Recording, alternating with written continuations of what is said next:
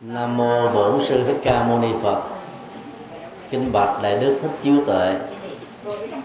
Trưởng ban hoàng pháp thành hội Phật giáo Hà Nội. Kính thưa, ni trưởng trụ trì và toàn thể quý Phật tử, đạo tràng Pháp Hoa. Chú dứt chân thành à, cảm ơn à, đại đức trưởng ban hoàng pháp thành phố Hà Nội đã à, nghĩ tưởng đến tình à, pháp hữu, tạo điều kiện để à, chúng tôi có được buổi sinh hoạt ngày hôm nay.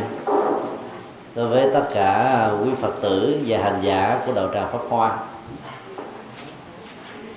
Như đại đức chú tệ vừa cho biết đó, thì ban hoàng pháp tuần lễ vừa qua, là trung tuần tháng 4 năm 2009 tổ chức khóa bồi dưỡng và hội thảo ban hoàng pháp toàn quốc năm 2009 đây là lần đầu tiên ban hoàng pháp trung ương tổ chức ờ, khóa cho gần 50 tỉnh thành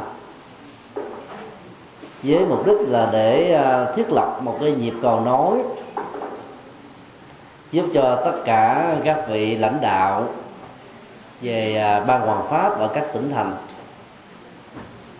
nắm cái tầm quan trọng của hoàng pháp để đưa cái mũi nhọn hoàng pháp này vào trong à, đời sống xã hội. Và tại khóa đòi dưỡng và đào tạo này thì còn có cái khóa đào tạo hoàng pháp viên tức là người cư sĩ phật tử tham gia ban hoàng pháp với vai trò là người truyền bá giáo lý. Đây là một à, khóa học rất là mới và nó có cái giá trị lớn ở chỗ đó là người cư sĩ tại gia không chỉ đóng một vai trò thụ động như trước đây là học hỏi Phật pháp mà thôi. Mà bây giờ còn phải à, mở rộng theo cái chiều hướng là chia sẻ những gì mà mình đã học được cho con em của mình người thân người thương của mình và tất cả quần chúng hữu duyên khác. Thì có lẽ là trong à, thời gian ngắn sắp tới đó, ở các tỉnh thành khóa huấn luyện hoàng pháp viên sẽ được uh, triển khai thôi. Và thượng tọa trưởng ban hoàng pháp trung ương và đại đức uh, trưởng ban hoàng pháp của thành phố hà nội đều ở tại hà nội. Nắm một vai trò rất quan trọng của uh, lãnh đạo ban chắc chắn rằng là cái việc mà triển khai nó sẽ được diễn ra trong một thời gian sắp tới. Khi à, có dịp triển khai thì à, chúng tôi đề nghị là tất cả quý phật tử, không chỉ của đạo tràng à, pháp hoa ở tại chùa phụng thánh, mà tất cả các phật tử và cư sĩ nói chung ở hà nội nên phát tâm dấn thân. Cái mục đích của việc à, thiết lập ra các hoàng pháp viên đó, như là để tạo cái chung kết của Phật pháp ở trong à, các gia đình, lan tỏa rộng hơn nữa là mọi thành phần trong xã hội. Vì à, mỗi một người Phật tử đó tham gia một cái chức vụ, một ngành nghề, một vai trò xã hội khác nhau. Tăng và ni đó thì chỉ có thể hoàn pháp ở các giảng đường thuộc các chùa và là thỉnh thoảng giao lưu trong các hội thảo do các trường đại học tổ chức hoặc là các hội đoàn các tổ chức. Đi vào trong các lĩnh vực đó, thì à, sẽ không thuận lợi bằng người phật tử tại gia. Vì đó quý vị hãy nên phát tâm trở thành một trong những người như thế. Tại đạo tràng chúng ta, ai đã từng đọc qua quyển kinh duy ma cật thì xin giơ tay lên. Một, hai, ba. Bên ngoài được hai, bên trong được một. Số lượng 300 phật tử hơn mà có ba người đọc thì quá ít.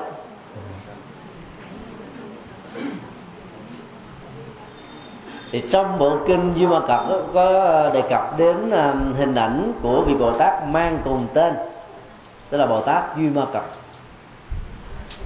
Là một người cư sĩ tại gia. Nhưng vai trò hoàn pháp của vị cư sĩ này đó là tuyệt vời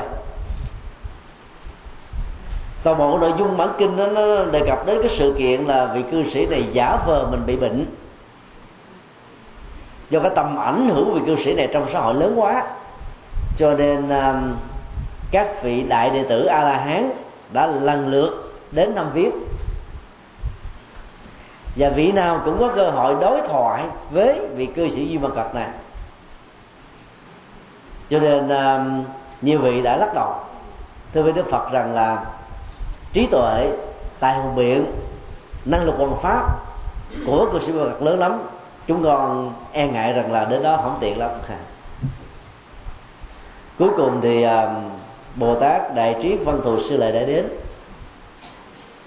trao đổi với cư sĩ Di mật trên nền tảng của trí tuệ bát nhã phá chấp. Và toàn bộ bản kinh đã được diễn ra theo cái tinh thần như vừa nêu cái bản kinh uh, Di Mật Cật được ra đề ở đỉnh cao của Phật giáo Đại thừa mà hơn 20 thế kỷ về trước đó, thì cái tầm quan trọng nó trong xã hội rất là lớn. Lớn ở chỗ đó là người cư sĩ có thể tham gia thuyết giảng Phật pháp. Với cái thức là một người hành trì. Với tư cách đó là một nhà tu Phật học. Và thấp hơn nữa đó, với tư cách là một nhà giáo Phật pháp. Nếu ta hiểu ờ, cái ngành Phật học là một môn nghiên cứu về minh triết đạo Phật. Hay là một môn học để trở thành Phật đó, thì người cư sĩ tại gia cũng có thể chia sẻ lại cho đàn em, tức là những người đến với đạo Phật sau mình. Những gì mà mình đã được huấn luyện và đào tạo, cũng như là bao nhiêu ngành nghề khác trong xã hội thôi. Sáng hôm nay tại thiền viện Xuân Phúc dưới sự à, tổ chức của à, trưởng ban hoàng pháp à, Hà Nội, tức là Đức Trí Tuệ phối hợp với quý thầy tại thiền viện. Tư vấn và cầu nguyện mùa thi năm 2009 cho các học sinh chuẩn bị chuyển cấp và thi tốt nghiệp. Thì ta thấy là nó có ít nhất là ba thế hệ. Thế hệ của các em học sinh thế hệ các vị uh, giáo viên và thế hệ các vị giáo sư và giảng viên đại học đang ngồi cùng với nhau để chia sẻ những cái kỹ năng tâm lý vượt qua nỗi sợ hãi hồi hộp lo âu trong thi cử. Những kỹ năng tâm lý để làm bài thi đạt kết quả thành công. Những phương pháp để chọn nghề chọn trường chọn ngành hướng nghiệp sau khi tốt nghiệp ra trường và những cái kỷ niệm khó quên giữa người học và học được. Thế vậy ta thấy là cái thế hệ các giáo viên và các giáo sư hay là các giảng viên đại học đó thuộc về lớp thầy của các em học sinh. Rất là xa. Nhưng trong tương lai đó, các em học sinh đó sẽ trở thành một số là nhà giáo. Một số đó đi vào các ngành nghề như là một cái phương tiện vào kế sinh nhai như vậy là người đi sau đó sẽ được thế hệ đi trước huấn luyện.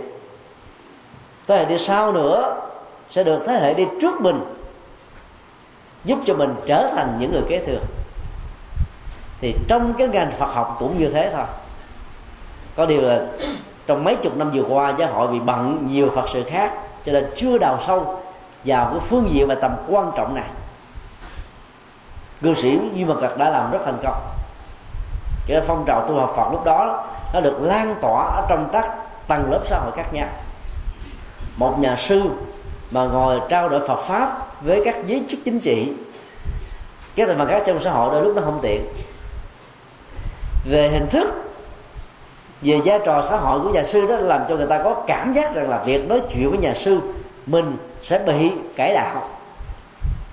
Thậm chí là tham gia giảng dạy trên các trường đại học đi nữa thì sinh viên cũng có cảm giác rằng là mình đang được một nhà sư Phật giáo truyền đạo hơn là học hỏi một ngành học dưới góc độ là khoa trong khi đó, nếu với hình thù là một người cư sĩ, ta dễ dàng làm các công việc này trên bục giảng đại học, rồi cao đẳng, rồi trung học trung học cấp 2 rồi tiểu học, cũng như là mẫu giáo và các ngành nghề ở trong xã hội khác ta cũng có thể sử dụng ngôn ngữ riêng của mình bằng sự tiêu hóa Phật pháp để ta chia sẻ những gì mà ta đã biết về Phật học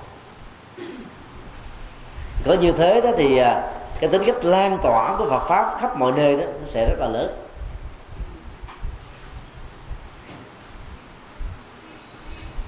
Sau khi à, Đức Phật nhập Niết Bàn khoảng à, hai trăm mấy chục năm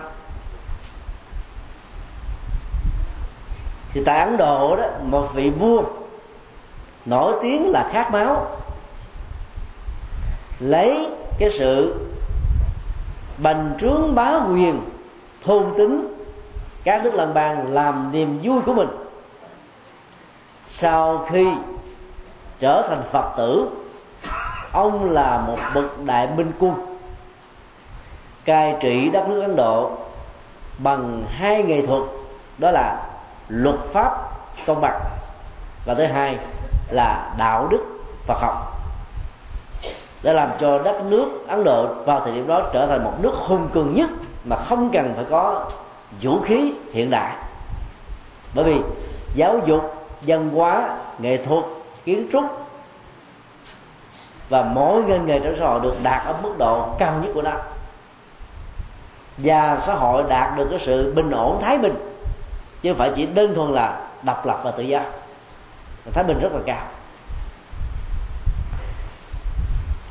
Cái tầm ảnh hưởng và cái giá trị đóng góp của đại đế a dục nó lớn ở chỗ đó. Cho đến bây giờ, chính phủ ấn độ, trong nguy hiệu trong quốc quy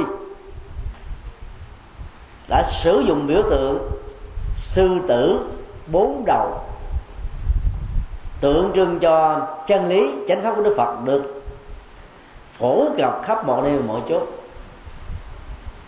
dưới đế của con sư tử thì có bốn uh, cái bánh xe chuyển pháp luân hai bốn căm. Để tượng trưng cho các lớp nhân quả trung trùng không có thượng đế không có thần linh.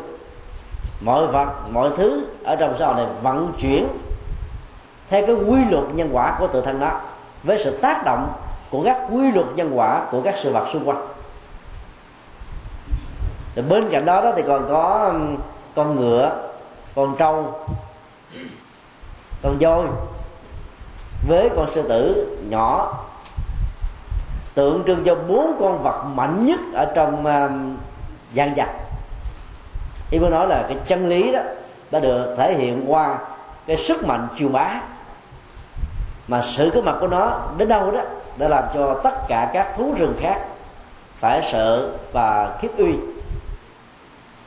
chánh pháp có khả năng là chuyển hóa nhân tâm, làm đẹp xã hội, mang lại bình an, hạnh phúc, vui tươi cho con người và cho cuộc đời.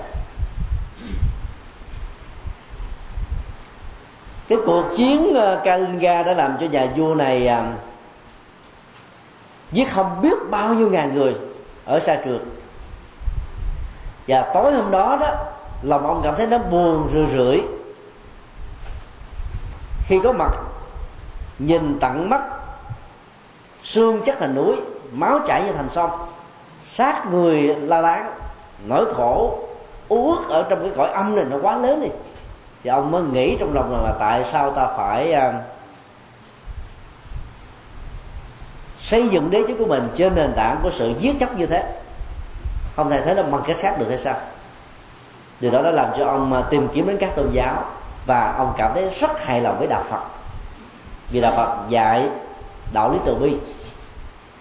Xem cái quyền bình đẳng của sự sống nó không chỉ là ngang bằng giữa con người trong xã hội mà còn đối với các cả chúng sinh.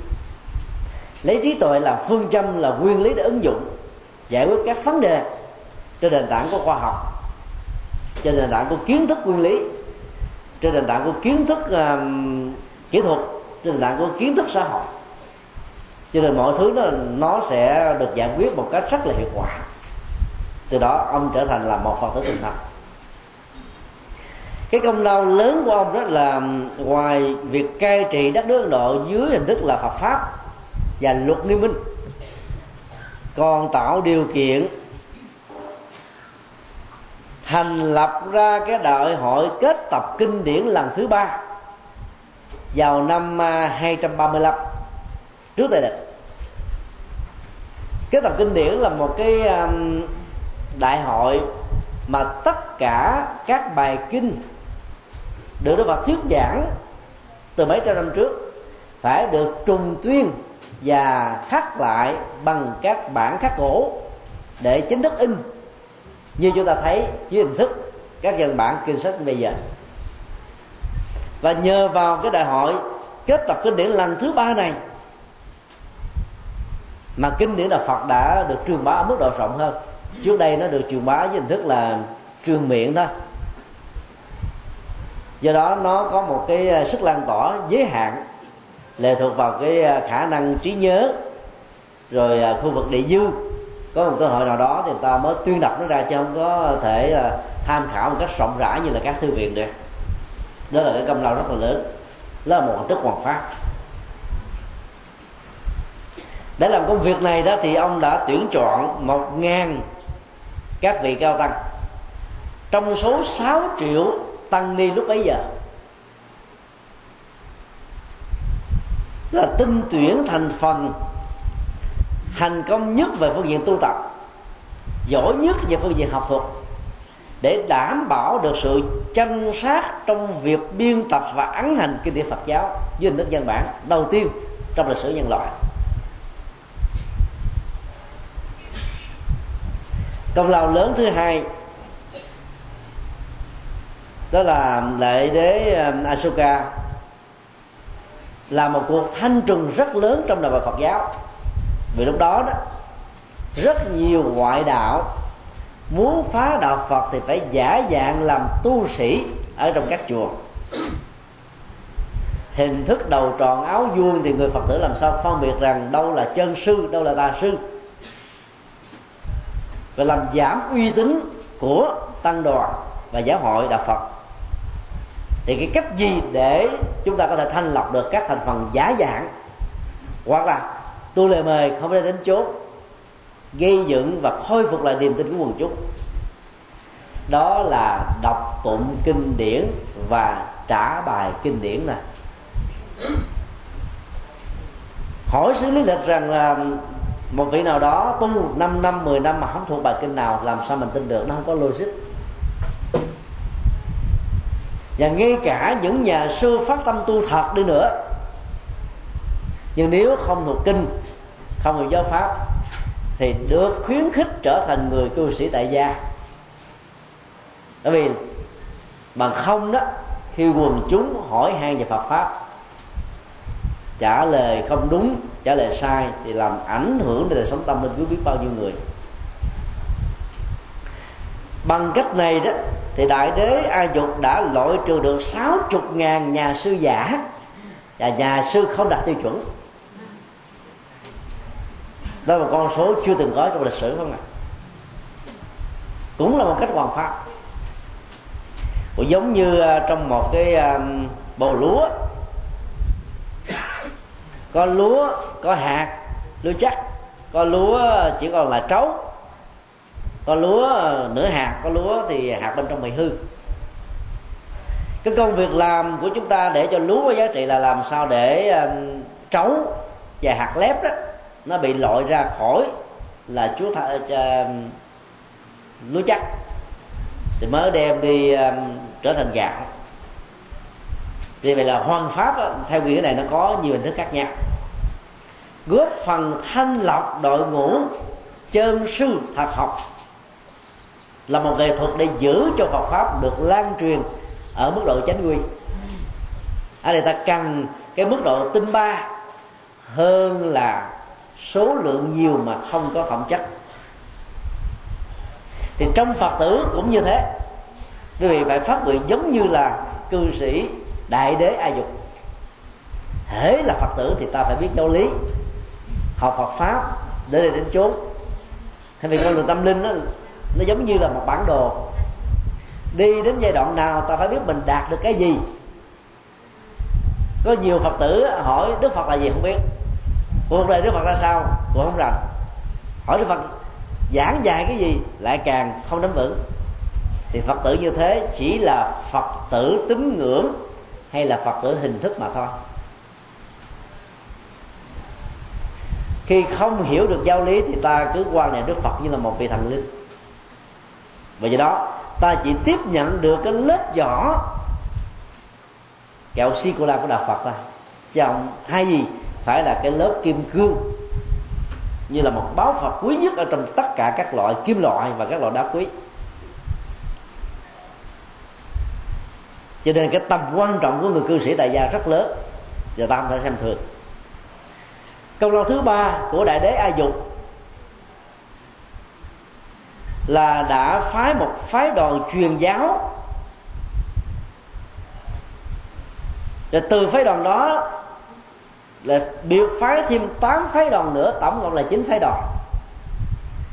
Trong đó đó, có bào đệ của mình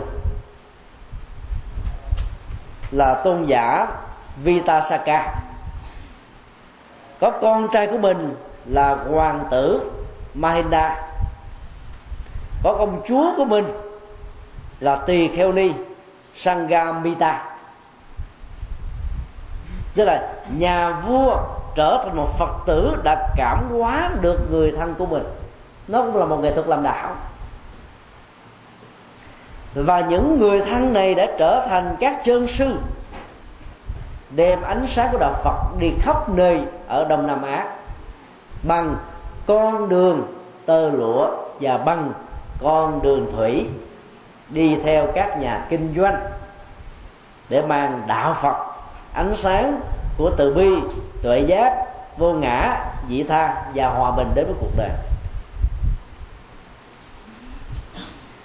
Rất tiếc là sau triều đại của vua A Dục đó, thì à, cái phong trào mà truyền bá đạo như thế với một chủ đích và phương pháp đó, đã không còn được đề cao. Và từ dạo đó đến bây giờ thì vẫn chưa có những nước nào bao gồm các nước đạo Phật là quốc giáo đã nhấn mạnh đến cái tầm quan trọng và phương pháp làm thế nào để đưa đạo Phật đến với nhiều dân tộc hơn trên thế giới này.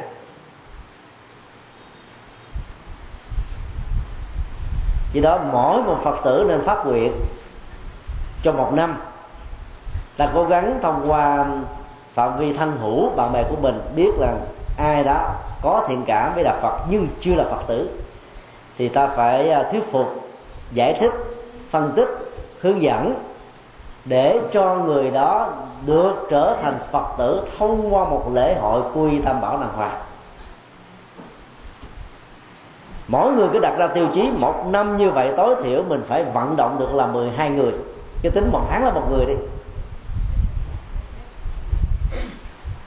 Thì như vậy là đạo Phật sẽ lan tỏa khắp mọi nơi. Bà đông ờ, tại hà nội đây đã làm mà không biết bao nhiêu người phải không ạ? Mở đạo tràng ở chùa a, chùa b, chùa c. Dần già đó là mỗi khi có hòa thượng ờ, trưởng ban hoàng pháp ờ, của các nhiệm kỳ trước ra thì tổ chức một cái lễ quy tập thể, vài chục người, vài trăm người. Nếu các đạo tràng này mỗi người cũng đều làm được giống như bà đông, thì không lo gì đạo phật không phát triển được ở trên đúng không ạ? Cho nên ta phải tính, tối thiểu mỗi xã, hoặc là mỗi xã được hai thì càng tốt, một đạo tràng tu học. Sau một thời gian đó, mỗi một xã có một cái đạo tràng tu học, tức là các phật tử à, có quy tâm bảo đàng hoàng, thì ta phải nhắm đến việc tăng trưởng cái số lượng thành viên của đạo tràng. Ví dụ tại đây là đạo tràng khoảng à, ba trăm rưỡi người. Bây giờ chỉ có quý cụ, quý bác đến thôi. Còn chồng của mình chưa có đến. Ở đây toàn thấy phần lớn là quý bà. Có được vài vị bác cư sĩ nam thôi thế vậy hãy phát nguyện làm sao đó để cho các đức lan quân ở trong nhà của mình cũng trở thành phật tử. Và độ quý ông là khó hơn nhiều đấy. Muốn độ quý ông thì quý vị phải có nghệ thuật. Là phải tôn trọng quý ông chút xíu. Có nhiều phật tử đó khi uh, kính mến phật pháp rồi đó, mỗi ngày tụng sáu thời kinh. Các ông chồng ông mới cảm thấy mình lép giới quá. à lúc mà bà chưa đến với phật đó, bà còn quan tâm mình, chăm sóc mình. Bây giờ bà đến với phật rồi, bà bỏ mình. Bà lăn bà lóc vậy đó. Không thèm, ngó ngàng với mình hết, cho nên ông mặc cảm với đức phật. Có ông thì ganh với đức phật. Mặc cảm, ganh với phật, cho nên ông không thể nào đến với chùa. Không thể nào khích lệ con của ông với bà đến với chùa. Bởi vì sợ rằng là trong tương lai mấy đứa con mà đến với phật là bỏ bỏ luôn ba của nó. cho nên ta phải độ bằng cách đó là thực hành là chính các khóa lễ đó, mỗi một ngày chỉ cần một khóa là đủ rồi. Chứ không cần phải tụng ba thời bốn thời có nhiều người nói tôi phải tụng với giờ gần đất xa trời rồi. Phải đăng ký uh, sổ hộ chiếu trước rồi sau đó là đăng ký visa. Trước vài năm 10 năm gì đó. để khi có chết cái là được ờ, nhập cảnh liền chứ không phải xin thủ tục nữa. Về tây phương. Cho nên là tu các khu kiểu, tu ngày, tu đêm, tu trong, tu hoài. Gần như thể là mình không còn thời giờ để làm cái gì khác đó. thì làm như thế ta không thể độ được các ông chồng trong nhà. Ta cũng không thể đổ được các đứa con trong nhà được. Ta phải cân bằng lại. Trước đây đó thì mình quan tâm chăm sóc gia đình đó, ví dụ như là 6 tiếng một ngày khi trở thành phật tử, ta phải chăm sóc gia đình 7 tiếng. Có nhiều người bỏ hết luôn, không mang gì đến chuyện gia đình hết trơn. Thì dân già con cái nó trời ơi, má tôi sao lúc này không còn thương tôi nữa, mà thương ông phật thôi. Cho nên nó nó cảm thấy là nó bất mãn. Vì đó ta không độ được. Như vậy, thay thế vào các khóa lễ tại nhà đó là làm sao ta hiểu được Phật pháp và ứng dụng Phật pháp trong đời sống thực tế cái giá trị thiết thực của nó cao hơn nhiều lắm.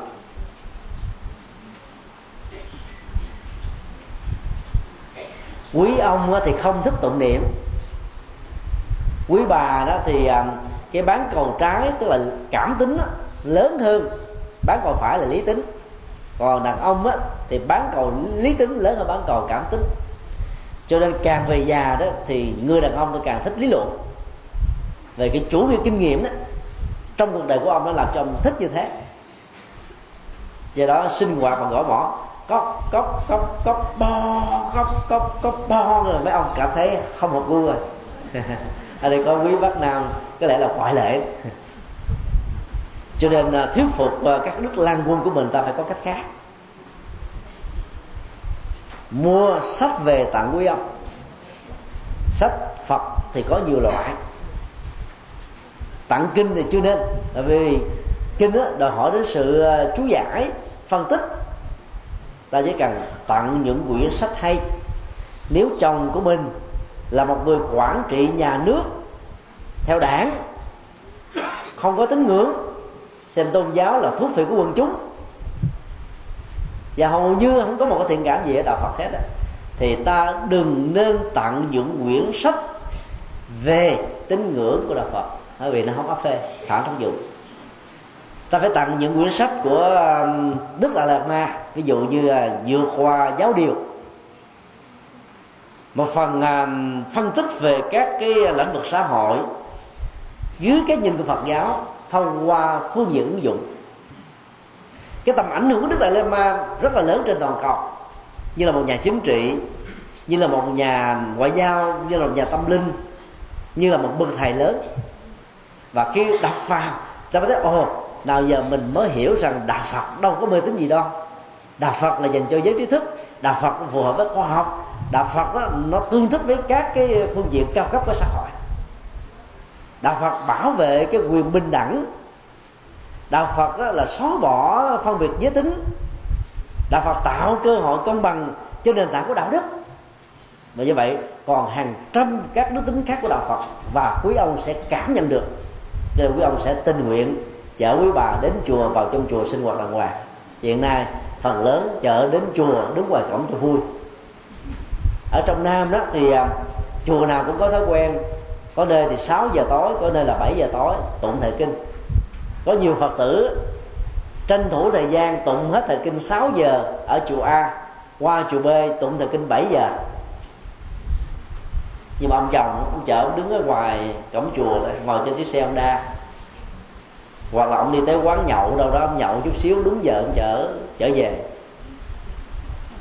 Tại vì chúng ta chưa có cái cách để hướng dẫn người chồng của mình. Mà muốn độ các ông chồng thì mình đừng có sinh hoạt tín ngưỡng quá nhiều tại nhà. Quý vị có thể đọc kinh ở nhà. Không cần phải chuông không cần phải bỏ thì tụng chuông mỏ là, là bởi vì ta tụng tập thể. Người giọng cao kẻ giọng thấp người tụng nhanh kẻ tụng chậm. Do đó nó cần phải có một cái nhịp chuông canh để tất cả nương theo mà tụng đều đặn tạo ra một âm hưởng vui dương trầm bóng hay. Còn tụng ở nhà con mình có thấp thấp thấp cũng đang ngủ giật mình dậy thức giấc. Mấy đứa con đang ngủ ngon đó mà mất giấc ngủ. Bà con làng sớm đó, đang say giấc nồng. Có cảm giác là à, tiếng chuông rung phiền não nặng với phiền não nhẹ. Cho nên ta không cần phải tụng gõ mỏ tụng kinh ở nhà. Ta chỉ cần nghiêm ngẫm bản kinh đó. Gọi là ta tự gõ bằng cái bàn tay như thế này nhẹ nhẹ thôi. Để khỏi buồn ngủ. Và không làm động gì đến ai. Ta ứng xử một cách thông minh hơn rộng lượng hơn tha thứ hơn có trách nhiệm hơn với những cam kết xã hội và gia đình tốt hơn. Trước đây rất là khó tính, khó ngủ, dễ quạo quọ, dễ trách móc. Kể từ khi trở thành phật tử, ta là một con người hoàn toàn ngược lại với những cá tính xấu đó thì tự động người thân, người thương trong gia đình mới thấy được cái hiệu ứng của chánh pháp, thì tự động quyết định trở thành phật tử thôi.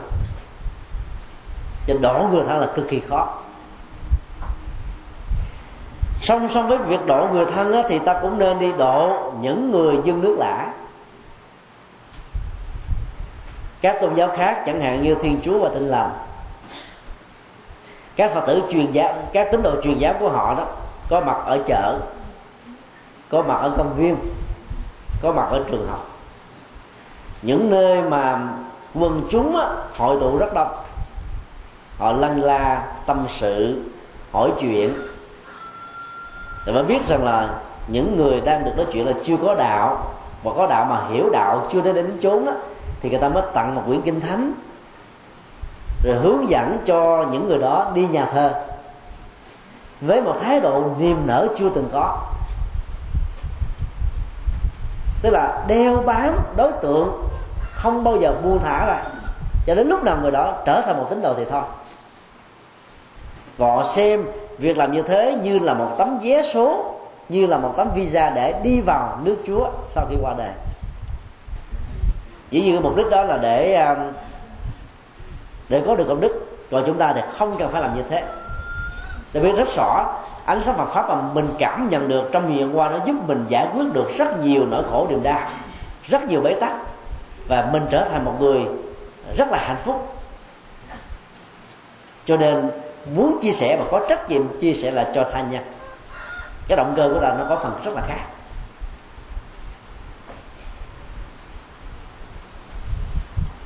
Do đó um, việc phát tâm để cho người thân của mình trở thành phật tử đó là một nghệ thuật mà cũng là một cách tốt.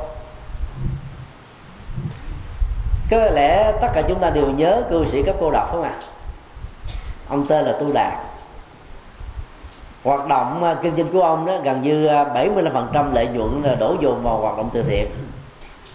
Cho các thành phần cơ nhở bao gồm người già, trẻ mồ côi, người khuyết tật, khiếm thị, tàn tật, rồi tâm thần. Những người không có nơi nương tựa, không có văn việc làm, không có chỗ ở đến độ đó là quần chúng thích gọi ông bằng một cái danh xưng liên hệ đến hạng ngữ của ông là cấp cô độc. Cấp là chu cấp, cô là kẻ cô, độc là người đơn độc. Cái nghệ thuật mà ông độ cho người thân của ông hay lắm. Ông có con dâu bất hiếu với ờ, vợ chồng của ông. Ông ờ, nghĩ ra cái cách là thỉnh mời đức phật đến ờ, để cúng dường dây tăng tại nhà. Thì khi đến ờ, nhà đó thì ờ, đứa con dâu ở trong nhà sau giọng ờ, như có tiếng rất là à, gắt gỏng cao có khó chịu thiếu lễ phép. Đức phật nghe được đức phật mới mời cô dâu lên và đức phật mới nói là có bảy loại lợi vợ. Vợ như người mẹ tức là có thái độ chăm sóc chồng lo lắng như là người mẹ đối với đứa con trai. Vợ như người chị gái tức là quán xuyến mọi việc, mặc dù cái cái tầm vóc mà quan tâm chăm sóc, lo lắng cho chồng nó không bằng như mẹ, nhưng như là người chị gái cả trong gia đình nhé. Rồi vợ như người em gái. Tức là cũng lo lắng cho anh trai của mình. Vợ như người bạn đường, đồng hành với chồng về lý tưởng, về ý chí, về đạo đức, về nhân cách, về các hoạt động xã hội, tâm đầu ý học và thể đức phật đây là mẫu người vợ lý tưởng nhất và các người chồng cũng có cái mẫu tương xứng. Vợ như kẻ sát nhân, tức là quán giết chửi với chồng, bao nhiêu tài sản của chồng làm ra, tiêu xài hết trơn. Vợ như kẻ ở đợ, tức là thương chồng mà không biết cách giữ chồng, cho nên đó là bị lệ thuộc tâm lý, sợ mất chồng phải chiều chồng đủ kiểu nhưng mà chồng vẫn không chung thủy vẫn ăn chơi vẫn xa đọa vẫn biến nhát. Rồi cái tự an ủi mình ở trong cái hoàn cảnh ẩm hiu vân vân. Và đức phật hỏi chứ con thích trở thành loại vợ nào? Thì dĩ nhiên à, đối tượng vợ mà cô thích đó, đó là vợ như người bạn được và đức phật mới xác định rằng là vợ người bạn được là mẫu tiêu chuẩn nhất. Là bởi vì đó khi mình quan niệm chồng á, như là một người bạn hay là vợ mình như là một người bạn đó thì những cái yếu tố tâm lý mà mình đòi hỏi người kia buộc phải thể hiện cái trách nhiệm a b c nó không còn. Khi còn là bạn của nhau ta đến nhau bằng sự dân hiến. Mỗi một cái cử chỉ buồn phiền của người bạn làm cho mình cũng khó chịu lắm. Mình phải đi năn nỉ nè mình phải đi làm hài lòng nè toàn là ban tặng mà không hề muốn ờ, nhận về cho mình cái gì. Tinh thần vô ngã dị tha, ga lăng, chăm sóc, săn đón. Và những cái ờ, nghệ thuật giao tiếp để làm hài lòng nó rất là cao. Còn khi mình nghĩ rằng người đó phải có trách nhiệm abc đó, thì khi chồng hoặc là vợ mình không hoàn thành cái đó, ta có cảm giác là khó chịu vì cái niềm hy vọng của chúng ta từ người chồng người vợ rất là cao cho nên um, xem vợ như là người bạn đường đó, cái tính chung thủy, son sắc nó sẽ được đảm bảo. Và với một bài kinh ngắn như thế, thông qua việc viện cớ thỉnh đức phật đến trai tăng, cấp cô độc đã độ được con dâu của mình. Để độ người con trai thì ông làm bằng cách nào? Ông biết là con của ông là thích đi chơi, không có chịu à, nghe chân lý nghe đạo đức mà là nghe nó ngủ. Muốn đi chơi thì phải có tiền. Chiều con bằng cách cho con á, tất cả tiền bạc ngọc ngà châu báu thì nó xài rồi cũng hết không ạ? À? lúc đó là vương lụy và thân đó. Ví dụ à, rất nhiều à, con em của ông to bà lớn ngày nay sử dụng thuốc lắc ma túy chơi bời nhậu nhẹt tiêu xài bài bạc kết quả là bị ngồi tù trại giam K20 huyện Dòng Trung tỉnh Bến Tre mà chúng tôi có dịp đi 5 lần đó thì con ông cháu cha nhiều lắm. Nếu ta chu cấp vật chất mà không chu cấp bản đồ đạo đức không giám sát với lòng cam kết để nâng đỡ và hướng dẫn con em mình vào quỹ đạo của hạnh phúc đó, thì cái việc có nhiều phương tiện cho đời sống vật chất nhiều chừng nào sẽ làm cho chúng đó, dễ dàng bị sa đọa chừng đấy. Ý thức về việc này rất rõ cho nên cấp cô độc tìm cách là giới thiệu con mình đến với đạo phật. Thì hôm đó đó là chuẩn bị đi nghe thuyết giảng thì ông giáo bộ ôm bụng nó trời ơi con ơi bà đau quá. Bữa nay đức phật giảng bài kinh hay lắm. Còn ráng đến là nghe dùm ba đi. Nếu mà con uh, lập được 80% thì ba cho con à, mấy chiếc xe mấy chục cây vàng. Thì vì cái bài pháp này là chân lý quý báu lắm. Trời đứa con nghe mừng quá bình thường. Xin lỏng có vài trăm ngàn đôi lúc mà không cho. Bây giờ được cho thưởng nhiều quá chỉ có nghe nhớ, nhớ được 80% phần trăm thôi. Với một lòng tham trên ờ, cậu con trai đó ngồi chăm chú lắng nghe ghi chú đủ kiểu hết để về lập lại cho ông nghe. Cho nên lập được 80% phần trăm. Lần sau ông cũng dẫn vào bệnh nữa. Ông nói bây giờ nếu mà còn nghe được á một trăm phần trăm về lập cho ba thì ba sẽ thưởng nhiều hơn. Cũng mừng lắm, tới cũng làm về về là cũng làm thành công. Cái lần sau ông rồi cho luôn cáo gia tài. Thì đứa con từ chối không nhận. Và đứa con trả lời vong rằng là kể từ khi con đi nghe đức phật với lòng chăm chú, con thấy giáo pháp nó cao siêu quá. Và con mới thấy rất rõ rằng là cuộc đời này như cát bụi. Đến một tuổi nào đó, mỗi người phải trở về với cát bụi về thân thể rồi tâm thức bắt đầu tiếp tục tái sinh. Hai bàn tay trắng hoàn hai bàn tay trắng thôi chỉ có mang theo là nghiệp hoặc là phước. Cho nên có ăn sung mặt sướng rồi tất cả cũng hoàn không. Do đó phải sống làm sao có ít có nghĩa có giá trị cho cuộc đời. Cho nên là cậu ta không nhận tiền của bà nữa mà ông à, anh ta tình nguyện mỗi lần nghe đức phật thuyết giảng ở đâu gần nhà đó đều đến nghe. Nhà của cư sĩ cấp cô độc thì nó nằm ở à, gần khu vực tinh sát kỳ viên, cách kỳ viên khoảng chừng à, ba cây số thôi. Khu đất tinh sát kỳ viên được ông phát tâm cúng đó là khoảng gần 100 mẫu, bây giờ nó còn khoảng chừng à, hai hai mấy ba chục mẫu thôi. Và Đức Phật đã ở đó suốt 24 năm liền, vì cái cảm trí ở cái vườn cái vườn à, Thái Thị Kỳ Đà bán cho ông để làm cái nơi tinh xá cúng cho phật đó là cực kỳ đẹp. Khí hậu rất là ôn hòa mát mẻ.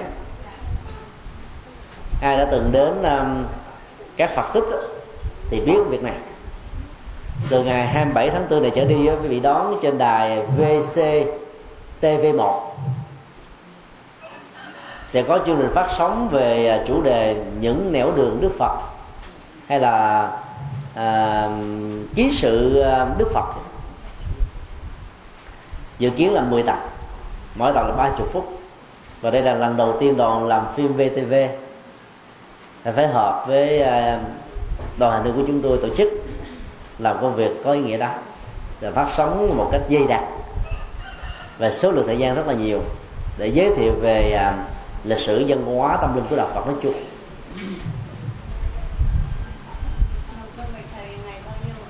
27 tháng 4 dương lịch. Thì còn khoảng 10 hôm nữa. Đó là cái cấp mà cấp cô độc đó độ cho con trai và con dâu của mình. Dĩ nhiên ta không may mắn để có được những đứa con, mà chỉ cần nghe một bài kinh của đức phật là trở thành phật tử. Vì cái thời xưa đức phật đó, nó không có nhiều cái phương tiện vui chơi giải trí như bây giờ. Bây giờ có trò chơi điện tử nè có quán nhậu nè, có quán bia, có karaoke nè. Rồi à, có những cái tụ điểm ca nhạc sống nè. Có những cái phương tiện ăn chơi giải trí. Mà đi vài chục mét, vài trăm mét là có. Cho cái mức độ mà hư, nó rất là cao. Còn thầy xưa thì nó không có nhiều như thế. Hai chục năm trước mà ra tại hà nội mà đi tìm một quán nhậu hiếm lắm không? Bây giờ cái quán nhậu ở miền nam nó được nhập cảng sang hà nội.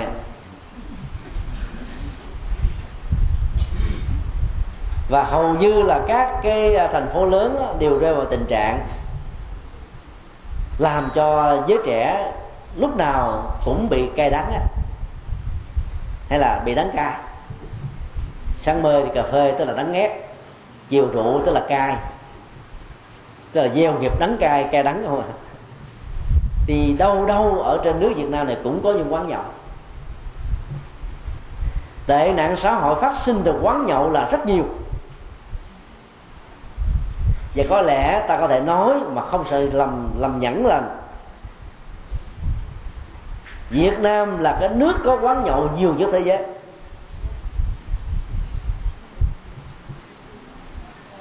Bây giờ cứ 15 phút trôi qua tại Việt Nam có một người nhiễm HIV và cũng là cái nước có mức độ nhiễm HIV nhiều nhất thế giới hiện nay. Tính theo tỷ lệ và cái mặt độ phát triển. Việt Nam cũng là nước phá thai nhiều nhất toàn cầu. Mà 80% á, là các à, thiếu nữ từ 13 cho đến 17 tuổi.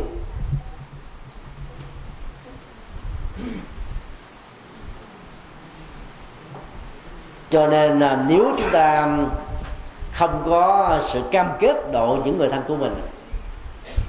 Thì các phương tiện giải trí hưởng thụ ăn chơi xa đỏ đó đó sẽ cướp mất tương lai của con em chúng ta.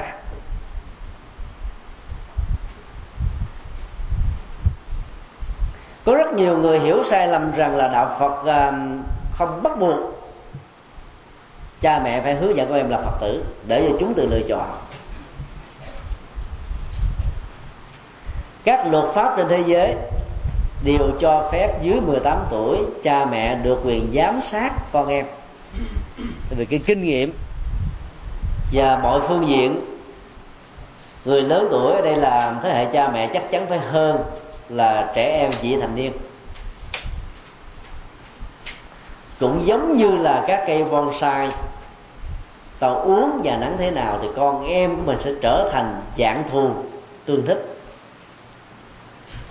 từ nhỏ mà mình đã hướng dẫn vào đạo thì trong tương lai đó chúng có được hạnh phúc có từ bi có trí tuệ có vô ngã có vị tha có được sự tự lập có sự giác ngộ. Cho nên chúng tôi đề nghị là khi um, sanh con hoặc là có cháu đó trễ nhất là vào 6 tuổi ta nên hướng dẫn con em của mình quy tam bảo và mỗi tuần lễ tối thiểu phải dẫn con em mình đi chùa một ngày. Ở miền bắc đó thì à, chưa có gia đình phật tử như ở trong nam và miền trung. Gia đình phật tử đó thì thường à, sinh hoạt vào à, chủ nhật. Cho nên các em được học giáo lý, sinh hoạt, vui chơi, giải trí, tương thích với cái chương trình thế học bên ngoài và chúng à, không thể có cảm giác là nhàm chán bởi vì à, tụng kinh không cần thiết với giới trẻ.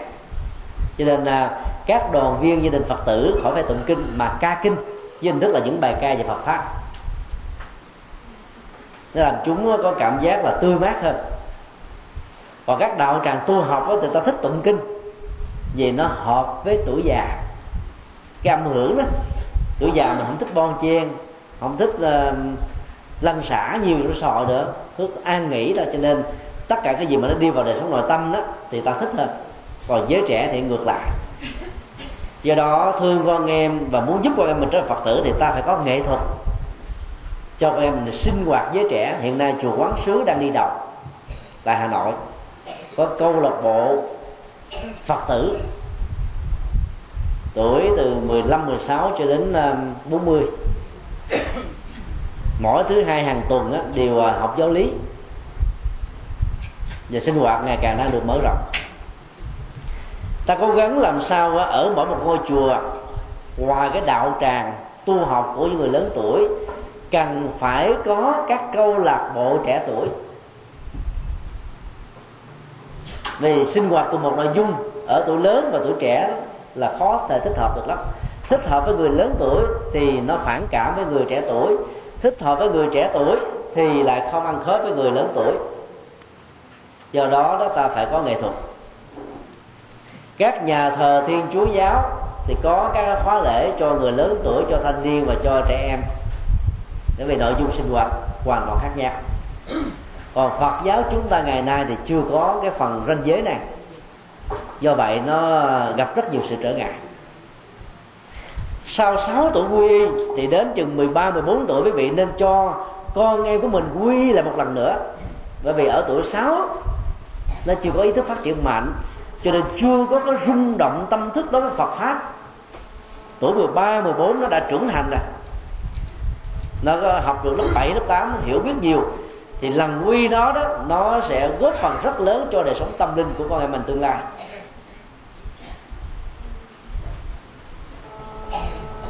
Và miền bắc có được lợi thế là lòng thành kính, có thể là cao nhất nước việt nam. Không có chỗ nào mà có lòng lòng thành như là người miền bắc đâu. Cho nên nếu ta uống nắng ngay từ nhỏ đó thì con em của mình sẽ trở thành phật tử, bài bản hơn. Còn giá trị trở thành phật tử như thế nào thì có lẽ khỏi cần phân tích thì chúng ta cũng đã hiểu hết rồi.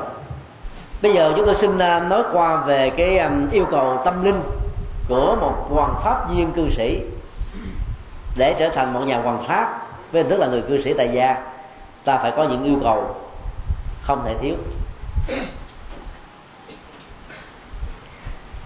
Trong kinh tăng chi à, quyển thứ tư, trang 284 Đức Phật có nêu ra bốn yếu tố tâm linh cần phải có. Thứ nhất là niềm tin chân chính. Thứ hai đời sống đạo đức. Thứ ba, rộng lượng chia sẻ. Thứ tư, kiến thức trí tuệ. Tất cả cái này đó không phải chỉ có học mà biết, mà phải tu để phát triển. Niềm tin chân chính thì khác với niềm tin mê tín. Ở chỗ mê tín đó, ta không được quyền đặt vấn đề vì làm như thế là thách đối với cái quyền năng của thượng đế. Vốn rất cấm kỵ trong các tôn giáo. Còn niềm tin chánh tính của đạo phật đó, dạy chúng ta là không nên vội tin một điều gì chỉ vì điều đó được ghi lại trong kinh điển. Bởi vì kinh điển biên tập đến mấy trăm năm mới hình thành thành văn bản chữ nghĩa. Cho nên nó có nhiều điều đức phật nói nhưng mà các đệ tử của ngài nhớ không hết. Hoặc có nhiều điều do người biên tập chủ quan thêm thắt vào thì sao? Cho nên phải lấy thước đo của kinh điển mà các trường phái đều thừa nhận làm à, chuẩn để đánh giá. Không có kinh nào mà không thừa nhận tứ diệu đế bát chánh đạo 12 nhân duyên nhân quả luân hồi nghiệp báo vô thường vô ngã dương khể tánh không. Nó được xem như là nền tảng chung của một các trường phái Phật giáo. Và cái gì nó đi ngược vào là những cái này thì ta được quyền đặt vấn đề.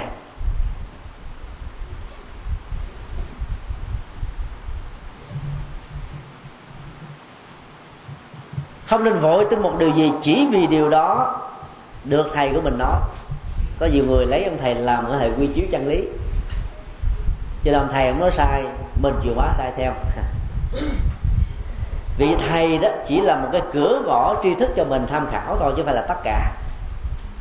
Đạo phật không chấp nhận chủ nghĩa thần tượng. Để chúng ta có thể học hỏi, tinh hoa ở nhiều vị thầy hơn. Mỗi một vị thầy có một sở trường học càng nhiều vị ta trở thành giỏi hơn thầy của mình. Đừng nên vội tin một điều gì chỉ vì điều đó nó hợp với tư duy logic của mình. Có nhiều người chủ quan á. Cái lấy cái logic làm thước đo chân lý. Có nhiều cái đâu có logic mà vẫn là chân lý.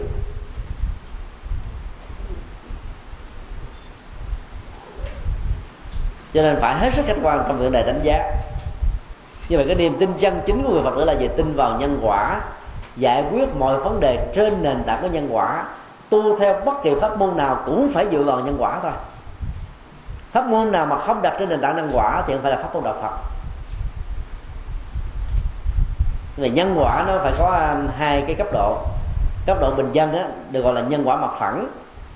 Ví dụ như ta thường nghe khuyên lơn á, là trồng dưa được dưa trồng đậu được đậu. Đó là nhân quả mặt phẳng. Trên thực tế thì nó không phải vậy có những ta trồng dưa mà chẳng được trái dưa nào. Trồng đậu là bán luôn cả ờ, gia tài sự nghiệp. Bởi vì thất mùa. Miền bắc ờ, hai năm trước bị ờ, cái nạn sương móc đó có muối đó, nó làm cho vụ mùa hư hết. Trồng có được gì đâu. Cho nên đừng có nghĩ một cách đơn giản thể gieo nhân là tôi sẽ có được kết quả trong tương lai. Không có đâu. Gieo nhân bằng cách nào? Phương tiện điều kiện xung quanh ra làm sao, có thuận hay là nghịch? Ta có tiếp tục chăm sóc để để tới đến nó hay không? Hay là bỏ lăn bỏ lóc? Mặc kệ nó. Thì nhân quả của không gian đó thì là nhân quả đa chiều. Nó chịu sự tương tác của nghiệp quá khứ, nghiệp hiện tại. Cái sự tương tác giữa mình và người cộng đồng xã hội và mọi thứ xung quanh. Nó tự quyết định trong thời thân của nó thôi đó là niềm tin của đạo phật. Còn đời sống đạo đức thì chúng ta giữ năm điều đạo đức phật dạy. Mở rộng hơn nữa thì à, ta học được à, lòng kiên nhẫn rồi dấn thân phụng sự hội cộng đồng cho nên thằng vô ngã dị tha vân vân làm trăm ngàn loại công đức khác nhau trên nền tảng của đời sống đạo đức. Về uh, sự rộng lượng chia sẻ đó nó đòi hỏi chúng ta phải có cái nhìn rằng là cái nhu cầu cho chén cơm manh áo đó nó chẳng là bao đâu. Ta ăn nó bằng con mắt bằng lỗ tai nó nhiều hơn là bằng cái miệng. Cái tiền mà ta phải chi tiêu cho thực phẩm của con mắt đó, nó lớn gấp trăm lần cái bao tử. Ví dụ đi một cái tour du lịch 10 ngày 20 ngày ta có thể tốn 2.000 đô 3.000 đô 4.000 đô. Còn nếu ta ăn 14 ngày như vậy á mà ăn ở mức độ sang trọng đó thì một ngày mỗi một người ăn khoảng chừng trăm ngàn, phải không ạ? Hai trăm ngàn là cùng. Nếu ta tự nấu, thì 15 ngày có mấy triệu đồng bạc nó đâu có bằng bao nhiêu là mấy ngàn đô đâu. Và người càng giàu, ăn càng ít. Bởi vì phải giữ eo ốc giữ dáng vẻ, chứ đâu dám để cho nó phát phì. Cho nên đó là nhu cầu ăn bao nhiêu thì ta phải chia sẻ bớt cái phần đó cho những người nghèo mảnh đề bất hạnh để họ vượt qua nỗi khổ niềm đau về vật chất. Và phước báo đó giàu mình không có vọng cầu không mong cầu nó cũng tăng trưởng như một quy luật tất yếu của nó thôi. Khi có tiền mà mình à, trở thành tổng giám đốc các hãng kẹo thì khổ lắm. Kéo hoài không ra. Có người đó thì tỉnh thỉnh thoảng có phát tâm. Nhưng mà có có bệnh đó là bởi vì à, kiếp trước đó, sanh ở quảng ninh là than quảng ninh đó, than dữ lắm. Thế làm cái gì chút xíu than, đóng góp chút xíu rồi kể. Than và kể thì giống nhau. Một bên đó, thì kể lễ công sức. Một bên đó là than là cái đóng góp của mình trong giai đoạn hoàn cảnh nó khó khăn quá. Thì làm cho cái phước bắn của mình nó bị giảm đi. Cho nên là bố thí bằng cái tinh thần rộng lượng quan hỷ trước khi làm quan hỷ đang khi làm và quan hỷ sau khi làm dầu cho đối tượng được mình giúp đỡ đó có nhớ đến công lao của mình hay không không quan trọng.